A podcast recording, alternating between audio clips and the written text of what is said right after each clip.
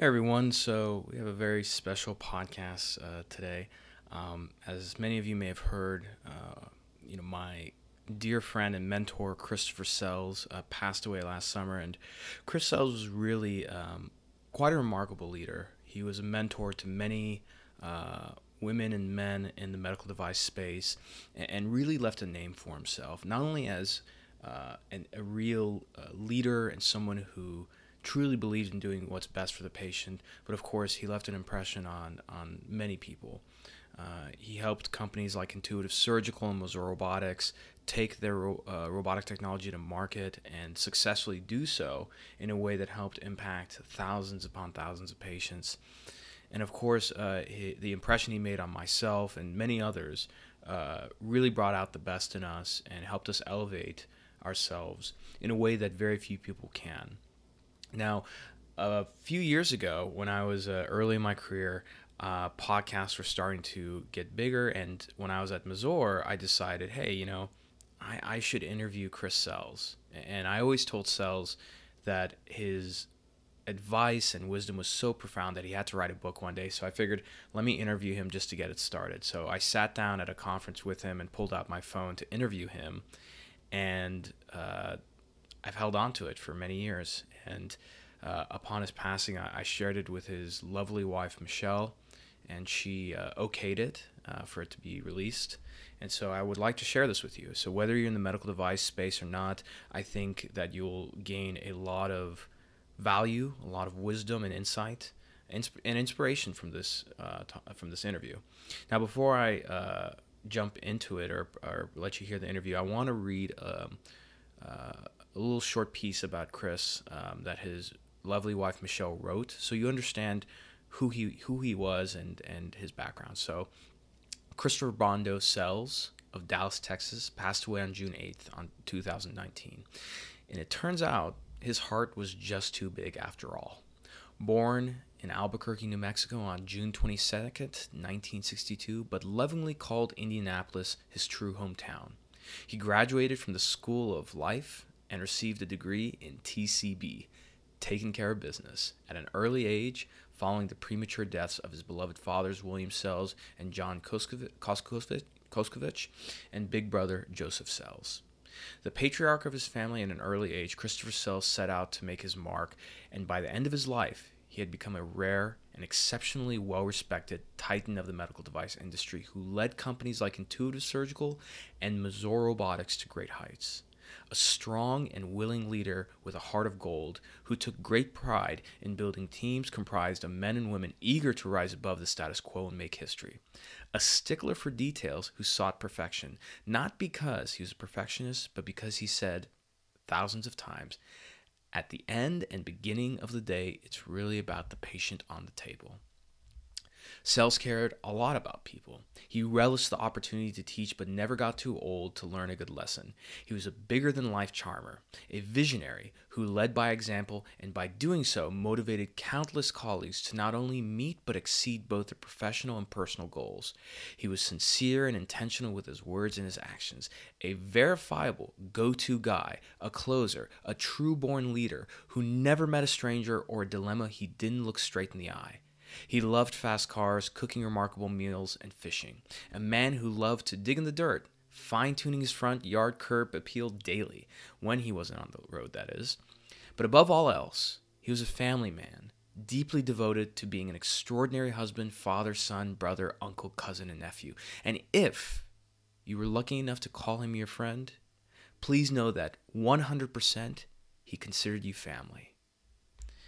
So now, without further ado, here's the interview with Chris Sells. And if you make it uh, to the end, which I'm sure all of you will, I uh, have prepared a nice collection of Chris Sells isms, some wonderful quotes and pearls of wisdom that I've collected over the years from uh, my interactions as well as my own colleagues' uh, uh, lessons that they learned from him. So here it is. Enjoy this interview with Chris Sells. We have a very special guest today, uh, someone that I'm personally very close to and had uh, the honor of working with, uh, Christopher Sells. He's the Vice President of New Business at Mazor Robotics. Uh, it's a former company that I used to be at. Uh, I always joke that I feel that Mr. Sells is kind of like uh, my generation's Zig Ziglar, Dale Carnegie. He's truly a well seasoned and tenured sales professional and very happy to have him on board today to talk. I was lucky to grab him away. So, Christopher, you can just tell us a little about yourself.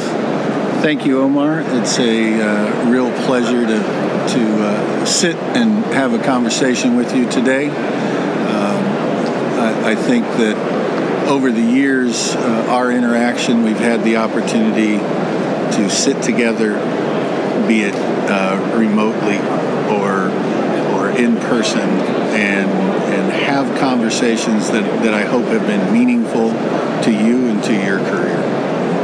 I have uh, spent the last 27 years in med device, starting many years ago at the beginning of laparoscopy with U.S. Surgical. Spent time at uh, Johnson & Johnson launching a new urology product and then uh, spent a considerable amount of time at the beginning of Intuitive Surgical launching the Da Vinci robot and seeing that through a number of iterations, uh, growing that team, and uh, and finally my experience at Mazor Robotics from the beginning. I was the first employee here, and to see really the opportunity and the people and the growth of those people in the organization over the last seven years has been a true joy and maybe a, a, a real highlight of my career. And having you as one of those people has been uh, really uh, the joy of my life. That's that's what is meaningful to me. Well, it's, it's a big honor, and I really appreciate it. Um, I'll make sure to pay you later for saying that. Know, um, for those those of our listeners that don't know, um, tell us about Mazor Robotics. Who are they? What do they do? So Mazor Robotics is a uh, Israeli-based company uh, founded by two of the brightest people I've ever met. Not just uh, the brain trust, but who they are as, as human beings. Um, humble, intelligent, uh, resourceful, remarkable people that have overcome so much to do what they've done. Um, the, the company is focused on changing the way that spine and brain surgery are done throughout the world by bringing robotic technology into this space and creating a safer environment for the patient, for the caregiver in the room, uh, a better opportunity for the hospital to maximize their outcomes and improve their reimbursement scenarios. And uh, today, over the last well, over the last two days here at NASS, launching a brand new product, the Mazor X, which has truly been the vision uh, of what I wanted to see when I joined some seven years ago congratulations, and I'm sure you know it's been a long time coming, so it must feel good to see it that way. It feels great. and I'm sure a lot of work got put into it to, for this big day. From everybody, it's uh, it's been an entire team effort, both in the U.S., uh, Israel, and, and, and, all over the world, where we have uh, our, our, people staffed. So it's been a, a really great opportunity. I think to to mention that we've been able to not only bring this technology forward, but also to align ourselves with the biggest name in spine and, and that always made the difference. I think finding those correct people is not an easy task, and I think that uh, in my experience, I have a tendency to surround myself with people that I've worked with in the past, people who have upheld the high standards that I set, people that understand what it means to be a medical in the medical device field and that everything that you do must take into consideration the patient on the table that is that is the number one goal of anything that uh, I've ever been involved with how do we impact the patient their family their lives. Uh, I'm proud to say that through all of the products that I've represented uh, over my career, that I can truly look back at all of those situations and see the thousands of people that we've helped and the impact to their family, their extended family, their friends. Um, and, and I think that when you have the opportunity to change the world and change an outlook for any patient, you're doing good work. sorry, I you know before I even ask a question, I just have to let that settle in. And you know the thing, the thing about the industry that I notice is that you know of course it's a business, and the number one objective is to make money. But I think the number one priority sometimes gets lost, and that is to, to help people, to help patients ultimately. And uh, you know, for those of you who've listened, I think you should kind of go back and replay it again. That the very first thing that Sells talked about is helping the patient, and then from there, the doctor and the hospital. If you, if you do the right job, Omar, you're, you're absolutely correct. If you if you focus on the patient and the outcome for that patient, revenue, money, sales projections, all of those things follow in line. Uh, if you put the the top line or bottom line revenue first, you're, you're missing the opportunity. You, you really uh, are not seeing the forest through the trees. I, I, I definitely agree. So, one thing that I remember we spoke about a long time ago is that you know when you find find the quality, good quality people, and you surround yourself with them, that you talked about finding people with specific biases that you may not have and it was something that was I found very interesting. I didn't quite understand it, but then when you explained it to me, it made a lot of sense. And I was wondering if you can kind of go into that. Yeah, I, I believe in in building teams. I certainly have a bias, as as everybody does, and that that bias leads you in many different directions what I try to do is surround myself with people who bring a different bias than I may have so that I can build a well rounded management team that uses all of those different biases to then help us move to the next level or help us look at things in a different way. I, I think that. Um, what I see today is there, there's a lot of organizations that look for the same type of person right? So it's uh, you'll see a hiring process where everybody's looking for the same type of person. That's the last thing I want to do. What, what I want is a, I want people from a wide breadth, a wide swath of experience who bring different bias. I think it makes the company stronger in the long term you know, and I'm happy. I, I, agree wholeheartedly with you, and I'm happy you mentioned that. You know, one thing that we see often in the industry, at least with certain companies, is this concept of taking a, a Myers-Briggs personality test, and you're supposed to have a certain personality to get in. And essentially, what you're saying is that that's that's not a good idea in terms of innovation. Would you agree? I I, I, I agree in in some ways. I think that. Um, what many companies have done by putting those type of psychological tests in place is they, they are looking for some similarities mm-hmm. uh, between their employees. I don't personally uh, sign up for that. That's, that's not what I want. I want a varied group with a different set of skills, with a different bias, so that I can exploit every opportunity that should pass in front of me. Can you give us an example of, you know, when you say biases, like, can you give me an example of, you know, let's say just three people, what you mean by biases, like a bias to, to what? Um, some people have a, a bias towards education.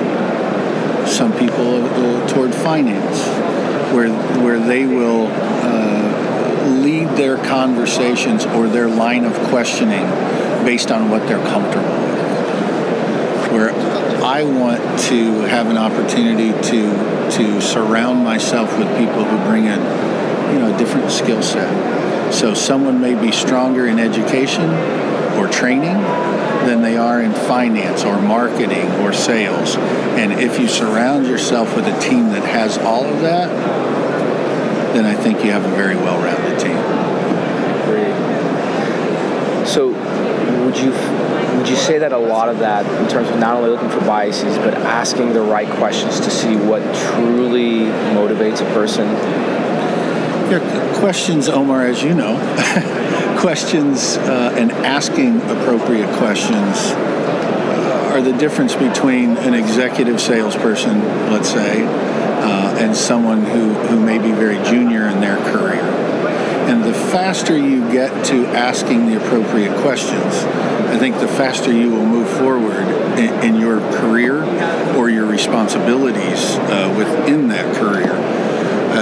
I believe that framing, and if uh, everybody doesn't know what framing is, uh, framing a conversation, framing a question, how you ask that question, or how you ask the follow up question is as important as the question itself. So you say that learning the skill of asking not only questions, not only good questions, but the appropriate questions, the faster you learn that, the faster that you can begin to succeed and start climbing in terms of your career. If, say, there's a million dollars on the line and you had four weeks to train someone to get them up to speed, what would you have them do? What things would you have them read? What videos would you have them watch? What what comes to mind? And four weeks is a short time, but a million dollars in the line, and you have them 24/7, four weeks. That's a big question, and, and it may take us much longer than you have on a podcast. I, I think the give a top three. I, I, think you have to be a student of the game. I, I, I truly, more than anything else, I, I believe that if you are, you know, it's the old saying about the prepared mind. If you prepare appropriately, chances are you, you'll do fairly well. You may not be perfect, but you'll be able to hold your own in whatever the discussion may be lack of preparation for me is, is number one for for failure. If you fail to prepare, the old adage, prepare to fail, right? You, you will fail. So I, I believe in an, uh, even today, after 27 years, if I'm giving a talk, if I'm giving a, a speech to a hospital board, or uh, any board member, something like that, where it's meaningful to me, I'm going to show them how much I prepared in the information that I provide in my vision statement, in my mission statement, whatever it happens to be. I'm I'm looking for the people who are the most prepared. I show up if we have a meeting at seven o'clock. I show up at six a.m. to see who comes in the room first because I want to know are they prepared? Have they done their homework? And I ask questions of the people that I'm meeting with to understand how much they prepared for me and is there equity on how much I prepared for them.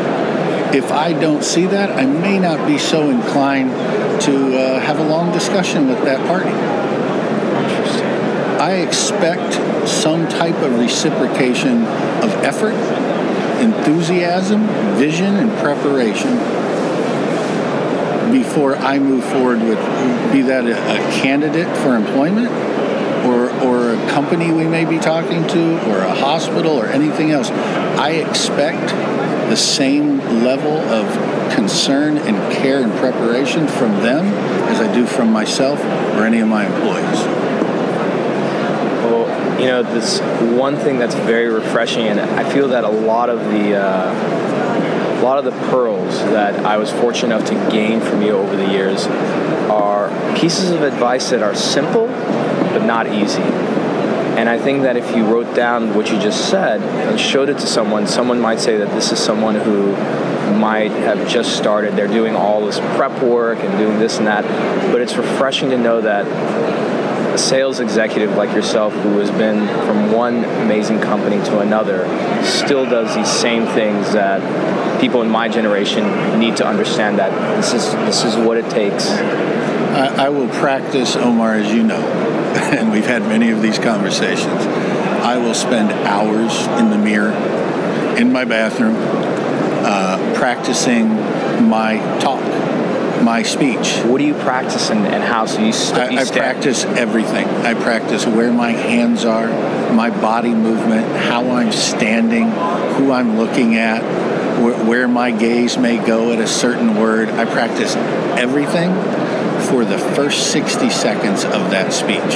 for the first 60 seconds. Why is that? Because I believe if you get through the first 60 seconds, the tone of that discussion is well on its way. It is traveling on its own.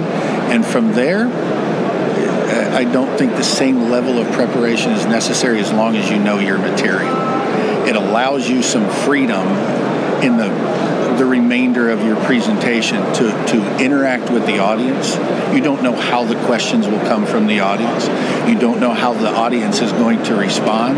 It allows you the freedom during that time to then re-engage, move around, uh, have the opportunity to take people on a journey uh, of, of your vision. Do they share that vision? You can see it in their faces. You can see it in their eyes. Are they coming for the trip with you, or are they sitting back and they're really not engaged? So I, I believe that if you're if you know everything that you're going to say in the first 60 seconds, where you will be standing, how you will be standing, will your suit be buttoned or unbuttoned? Is this a casual situation or a very serious situation? All of those things have to be known, and you have to execute it flawlessly in those first 60 seconds. Or somewhere in that first 60 seconds, you see the audience coming along with you for the ride. At that moment, you have the audience in your hands. Now you can you can be yourself. You can just really start. It starts to blossom like a flower. And once that occurs, I I think you're in total control of your talk.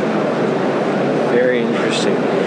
You know, it's uh, it's unfortunate we're not videotaping this, but uh, for our listeners, I have a little uh, journal that I actually started uh, taking notes in from the time I started Missouri, and I have a lot of uh, we can call them Chris Sellisms, and and some, you know, That really might be scary. Oh no, no, th- no! It's it's all good. And one of the pages that I had flipped to, um, you know, talks a lot about what you just mentioned, and some of the notes that I had down uh, say, and I and I want you to kind of expand this, and I'll read it from there. Things like, you know, don't be distant with the crowd. Walk up to them and engage. Otherwise, you are only focused on the content. Don't save the best for last. It needs to grab people right away and make them stop and leave what they're doing and think about a great movie preview that you're seeing. So why start with the good stuff? I mean, I what, I what we're used to hearing is always, you know, leave the best for last. Why start with the best? Well, I think that anybody that leaves the best for last is prepared to fail. I believe that anybody that leaves the best for last hasn't prepared appropriately for their audience. I believe that leaving the best for last uh, will leave you last in, in your audience's mind. So It's it, Omar. If I could just continue, what I see today, if I look at, and and not to put anybody in a box, but if you look at your typical salespeople, uh, they get up in the morning. I don't know when, but that that's something that's meaningful to me. What what time do you get out of bed? What do you do from the time you get out of bed? Are you prepared, or did you just grab your bag, get dressed in your suit or whatever you wear to work, and do you just drive to work and turn the radio on and don't really pay attention to what you're about to walk into? You're, you're unprepared. Is your do you have your brochures or whatever you use as a sales tool? Have enough of those with you? Are you are you prepared? I see so many salespeople where I will ride in the road, you know, on the road with them, get in the car, they'll pick me up at the airport. Those that know me know that when I get in the car, they'll hand me an agenda of what we're going to do today, who we're going to meet, what their background is, Where did they go to school? Where did they do their residency? Where did they do their fellowship? What's the last three clinical papers that they wrote or were part of? Why is that important? So all of these things come into play. I think the majority of salespeople get in the car on Monday morning and they drive where they're going and they're really not prepared and they, they get to where they're going and they just sort of wing it. And then the second call of the day is is even less prepared than the first. And the, the third call and the fourth call and so on. And some people don't make that extra call at the end of the day. I didn't get to where I was by saying, oh, it's 2 o'clock, I've done my three meetings that I had planned, now I will go home. You will fail. You'll, you'll, you'll never reach your full potential. So, uh, you know, I have a theory that if I'm out of bed at 4.30 in the morning while the rest of the world is sleeping, I will surpass everyone that's still in bed every day.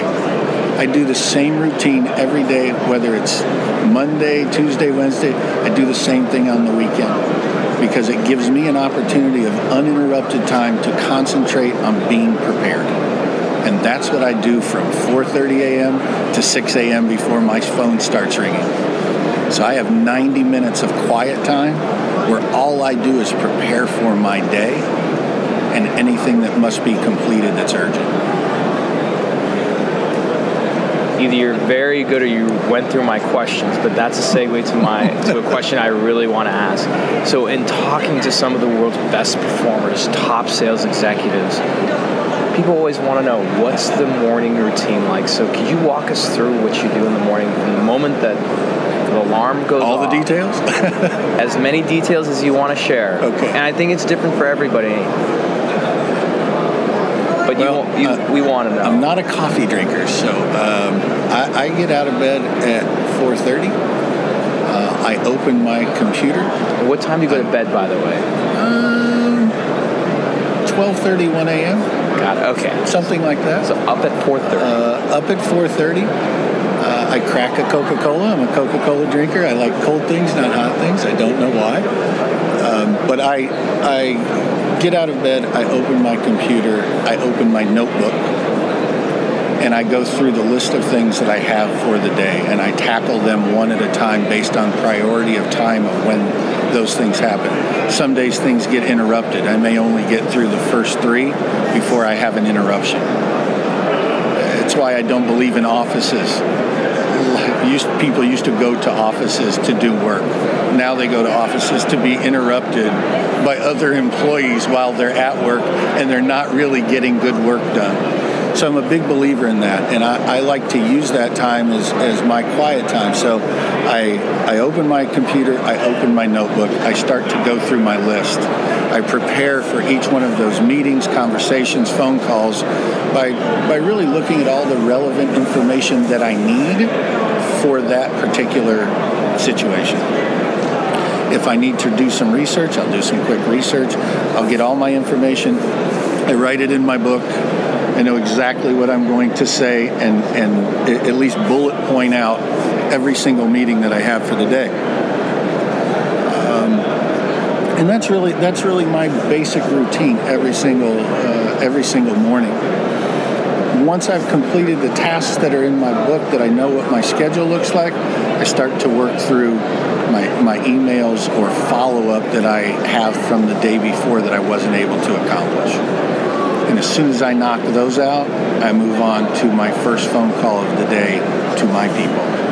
I check in, ask how they're doing, how much have they prepared for the day. So now I call each one of my people and we go through their level of preparation. Are they ready for their conversations? Have they done everything they needed to do to get through the day? And when that's done, it's probably uh, seven seven o'clock in the morning, and from there things don't stop. So then you're into a, a typical day, and um, and then I take, you know, I think it's very important to have time with your family, and so you know, my wife and I. Take what we call courtyard time. We have a courtyard in our home. Uh, outdoors. We spend probably 60% of our time together out there. And we each spend an hour talking about our day. So she tells me about her day. I tell her about my day.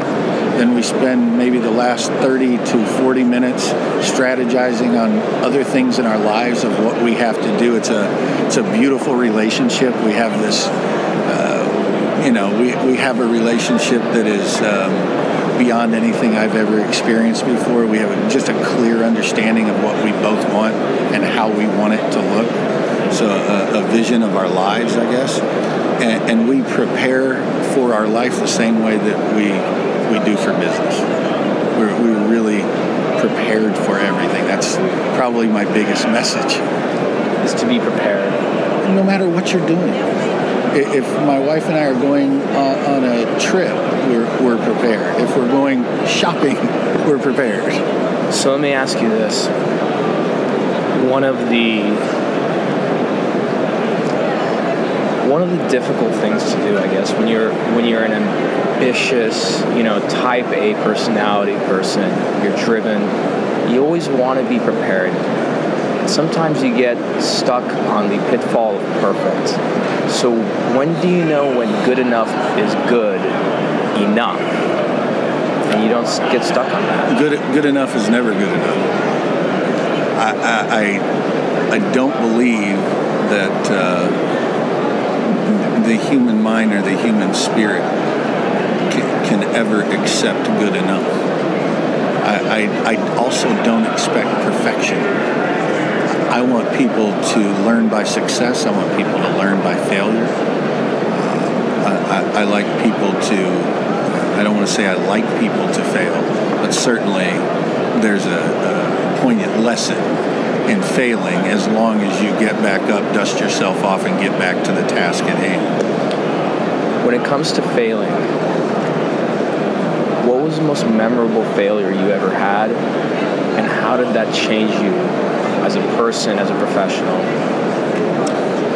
Um, for uh, you know, not to get into detail, I would say the the biggest failure. Uh, that I've had business wise uh, was was not paying attention to the details earlier on in my career, which which gave me a, a, great lesson, and I said I would never let it happen again.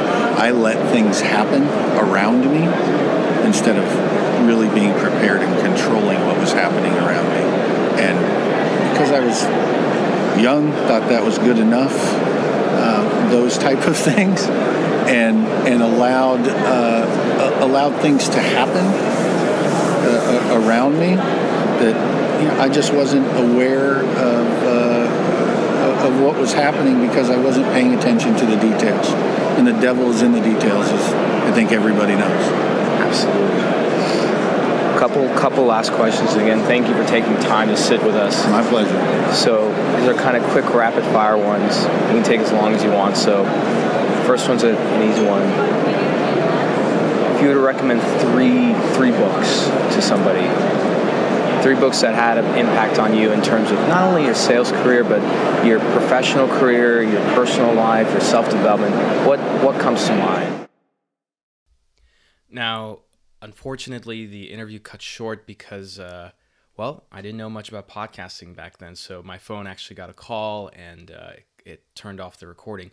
But uh, the interview did wrap up there because we had to get back to the booth. But I do remember the books that Sells recommended, and it was in this order. So number one was Crossing the Chasm by Jeff Moore. Now, Crossing the Chasm is a book that was in a way kind of handed handed down to me in a lot of the early class at uh, Mazor from uh, the, the, people who spent their time at Intuitive Surgical. It, it's a book about technology adoption and the technology adoption curve. I'm sure many of you may have heard of uh, early adopters, early majority, late majority pioneers, and of course the crossing of the chasm. And it really comes from this book. Uh, it was a fantastic book. It it made a tremendous impact on my career and the way I think about business, and of course taking disruptive technologies to market. And I know that it will do the same for you. Now, the second book, as mentioned in the interview, Sells was a big believer in people, and he always told me, you know, go go to where the people are. Go to go to places where there are great people. And uh, the next book is called Gung Ho: Turn on the People in Any Organization by Ken Blanchard and Sheldon Bowles. And uh, this book uh, is a fantastic book because it, it really tells you how you can develop a, a really fantastic culture, uh, no matter what the organization. And I think that Sells uh, had it deeply ingrained in his mind and kind of did it uh, out of habit, what this book talks about, which is explaining to people you know what their contribution is to the organization what the true north was for for everyone and how to get not only alignment but get a group of people from a diverse set of backgrounds skill sets um, and training and get them aligned in a way that they all are engaged excited and, and bring the best versions of themselves to work and the last book was uh, the classic Spin Selling by Neil Rackham. Spin standing for Situation, Problem, Implication, Need, Payoff. Um, when I started at Mazor, I was a med student. I was formerly a med student, so I knew very little about sales, uh, and by very little, I mean nothing. And Sells gave me this, you know, book to start with to start giving me a framework. The one thing that he always encouraged everybody, he said, always be a student of the game. Always, always be a student of the game. So those are his book recommendations. And lastly, I would like to share some quotes and wisdom from Sells uh, on a variety of topics I've collected uh, from all our colleagues and, of course, from the various notebooks that I kept from him. So, on a section uh, entitled Sales and Marketing, here are his quotes. Number one, and of course, in no particular order. Every time you're about to rattle off a feature, ask two more questions, get deeper. You're not selling features and benefits, you're selling a vision. If it's a 7 a.m. meeting with a prospective customer, I'll show up at 6 a.m. I want to see who comes in, where they sit. Did they prepare for me? Because I prepared for them and I expect a certain level of interest and respect. Otherwise, we're not moving forward. Now, on marketing, he says, marketing is about values. Who are we and where do we fit in this world? And further to that point, it's a noisy world out there, and we're not going to get a chance to get people to remember much about us. So we have to be clear about what we want them to know about us. When dealing with surgeons, uh, he would always encourage the sales teams to ask the surgeon about their vision, help them get there. And of course, that's by asking very specific and thoughtful questions. Um, when we were going through a tough time at Mazor and we were trying to uh, push the value uh, of what we were delivering, um, he said, When you begin answering on the facts, you start reporting the news instead of being the news. We must be the historians rather than the history. Own the narrative. And of course, uh, more so to that point, when it comes to messaging, Sells would always say, Every word matters when you use less of them if you're not excited about your product, nobody else will be. And finally, on the sales and marketing section, and I think a lot of people appreciate this, clinical sells capital, not the other way around. And I think the big message from that is the importance for medical device companies to have strong clinical foundation, not only in their technology, but also in their studies, and more importantly, clinically sound people. And I can tell you, especially coming out of medical school, the people who were trained at Mazor were probably the most clinically sound people I've ever worked with in my life. Uh, and a great majority of that I have to credit to uh, not only Sells, but more specifically Robert Breedlove and Matt Afshari, who were a big uh, reason why so many of us were, were so strong clinically in our training. Now, on the topic of presenting, uh, Sells would say if you fail to prepare, prepare to fail, as he says in the interview. Um, when presenting, he, he encourages you to not be distant from the crowd. Walk up to them, engage them. Otherwise, you're only focused on the content. This is a big piece that uh, had a had an impact on my career, and, and especially for me, I'm, I've become somewhat of a public speaker, um, and I learned the importance of taking a couple steps forward into and towards the crowd to speak to them. Otherwise, if you don't, you're very you're standing back and hiding behind a podium in your content. And lastly, and this is a really, uh, really interesting thing that he once told me, and it changed the way I present, not only in my company, but also when I have to help uh, my CEO do pitch presentations or anything else. Don't save the best for last. It needs to grab people right away and make them stop what they're doing, like a great movie premiere. And as Sells mentions mentioned in the interview earlier, um, if you save the best for last, then you're going to be last in the customer's mind, right? Now, on product, product was an important thing because you know, especially uh, taking surgical robotic technology to the market, the product had to be good. But unfortunately, every product's an ugly baby when it starts. So here are the quotes on product. You know that you succeeded not by the product being delivered, but by customers buying, using, and loving it. Couldn't agree more. Uh, another quote Technology is born ugly. And I think this is a very important piece to note here, which is most of the time when you start in a company, the technology is always going to be ugly, right? And you have to come to terms with that in order to improve it. Otherwise, you're blinding yourself and looking to not improve the product. And anytime something goes wrong, you usually credit it to being user error. A quick sip of my coffee. Dead, unused systems kill the markets. Now, what does that mean for those of you who are not a med device? What that means is that if you sell capital equipment into a market and that capital equipment just sits there and does not get used, aka a dead system, it will kill your market. Because if you put a piece of capital equipment technology in a hospital, or really any industry, right, and it's not used, then word of that gets around, and low utilization also translates to low adoption rates.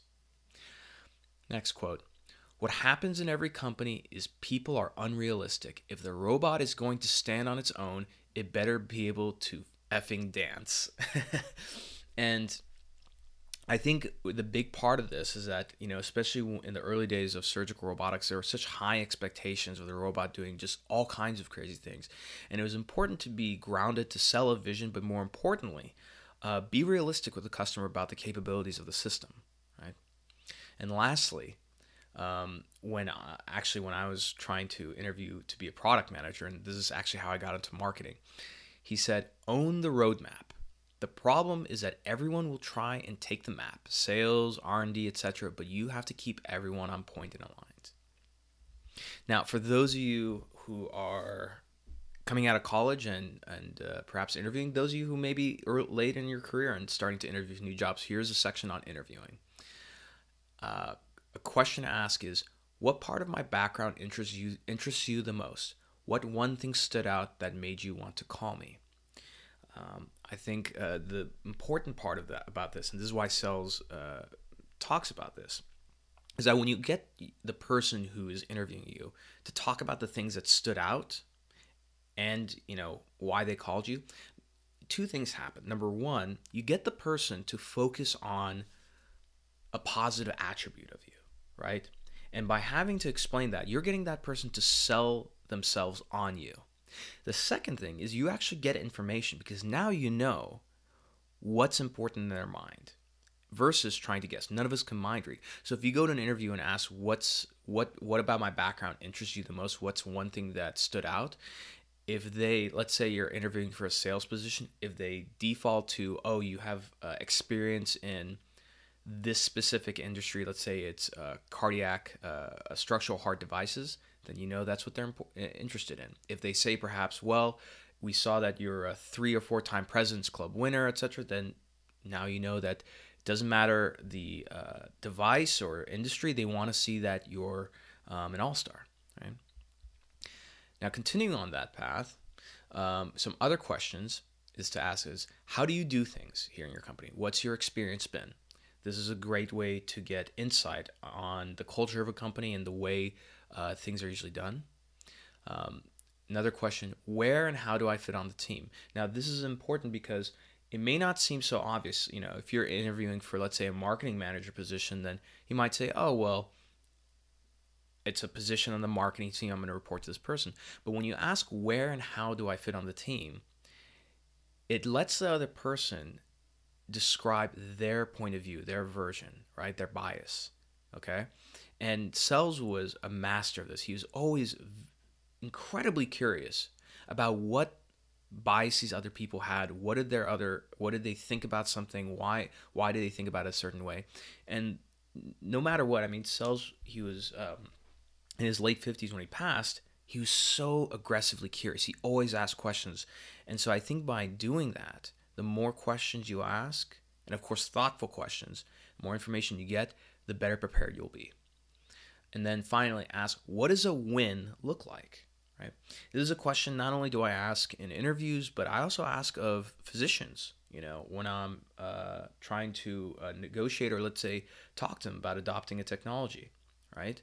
Because when you start to understand what winning looks like for another person, what's important to them, they're going to tell you exactly what you need to do.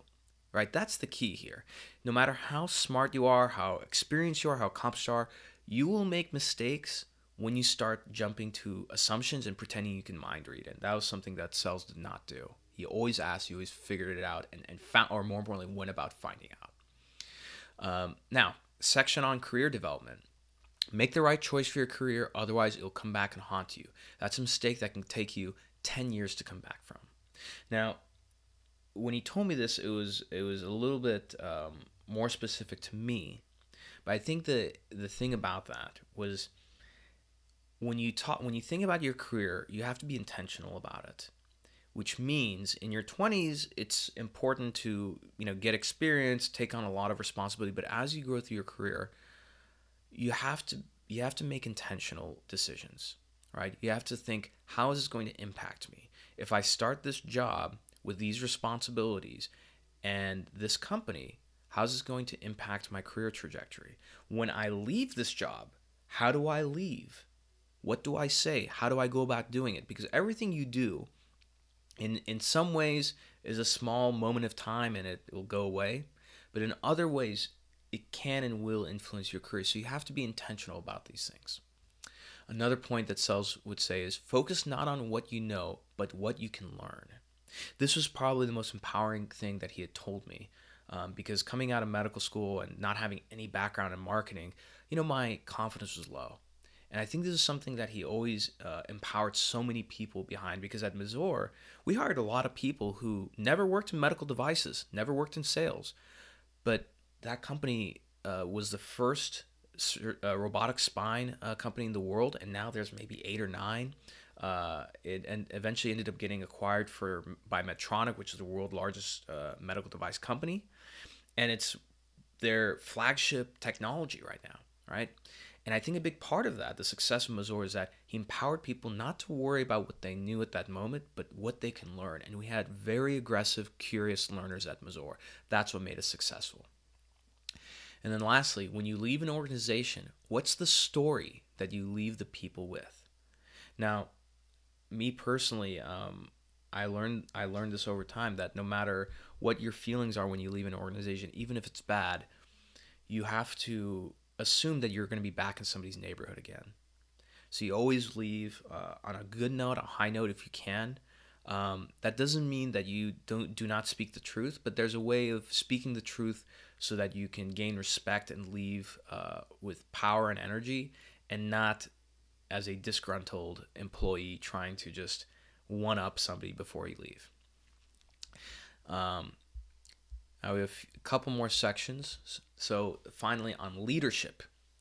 People have problems, leaders find solutions.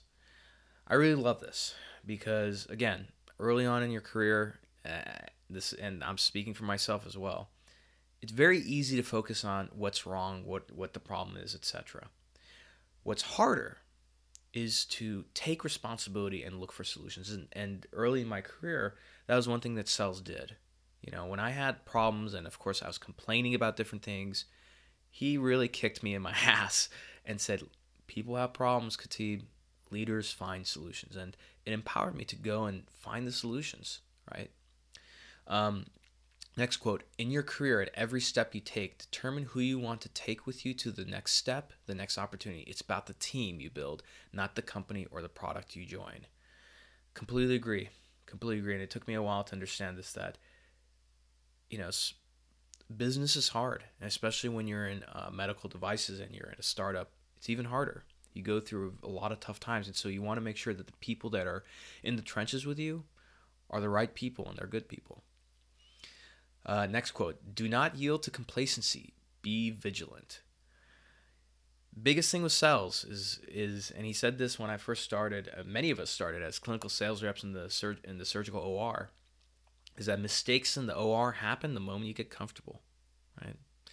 Uh, next qu- next quote: If you're in the quote disruption industry, you better get used to issues. Man, do I love that, and it's true, because if you're in the industry in the business of disrupting things, right? Taking a disruptive technology to market and elevating and, ch- and challenging the status quo, you got to get used to problems. You got to get used to issues. You got to have thick skin. That's the only way. Do it again. now, many of those of you who never worked with Sells wouldn't know what that means. But his thing was repetition. Repetition is the mother of wisdom. And anytime you do a pitch, anytime you would uh, practice a um, role play, anytime you do anything, his thing was great. Do it again. Do it again. Do it again. Next one is a funny one. Uh, whenever we would go and do uh, presentations on deals, and let's say a deal went bad, Sells would say, "Suck it up, Buttercup. Next person up." Right? And sometimes, you know, that's why he was so successful. He had the power of positive thinking behind him, right? Um, now, another one uh, is not exactly a quote on leadership, but something that he told me and I continue to use with a lot of uh, younger people that I mentor, and I know that he's told this to others.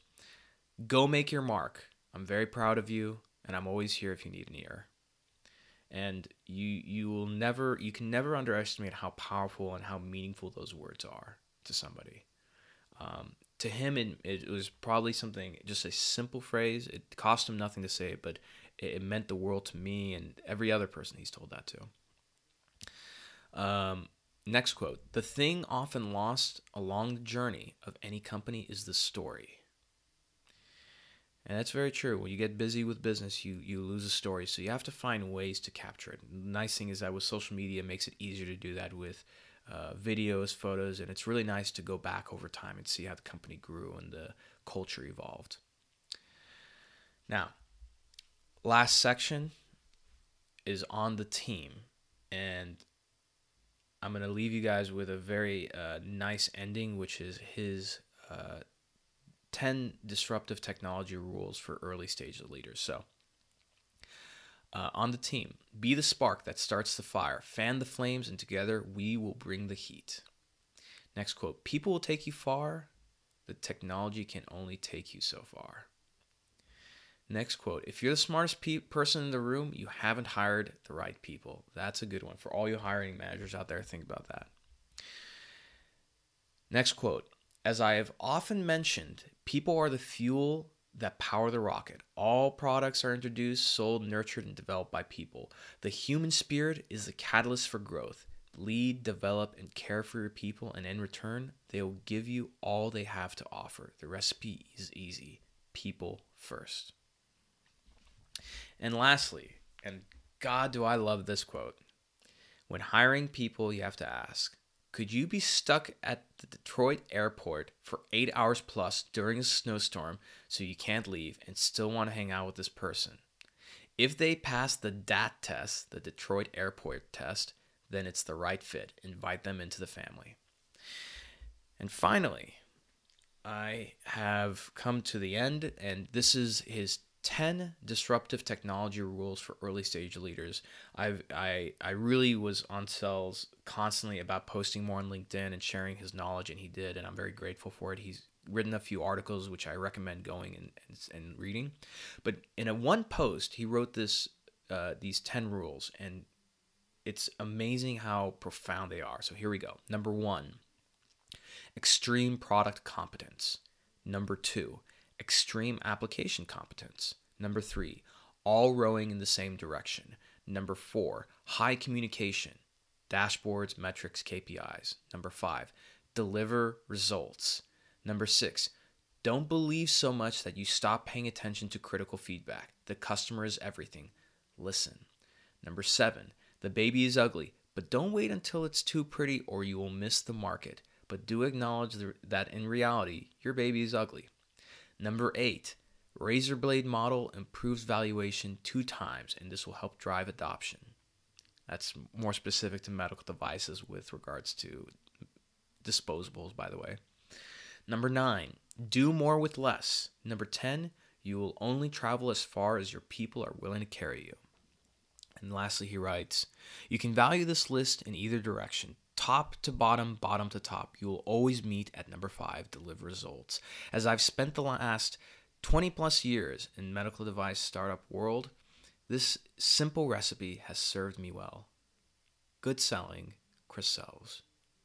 And with that, my dear friends, I hope you've enjoyed uh, this podcast. Share it. Share it with young professionals, with older professionals. Uh, bookmark it so you can listen to it again because I promise you, the wisdom in this po- in this one interview, it will change you if you let it. As always, thank you for listening, and I'll see you next time.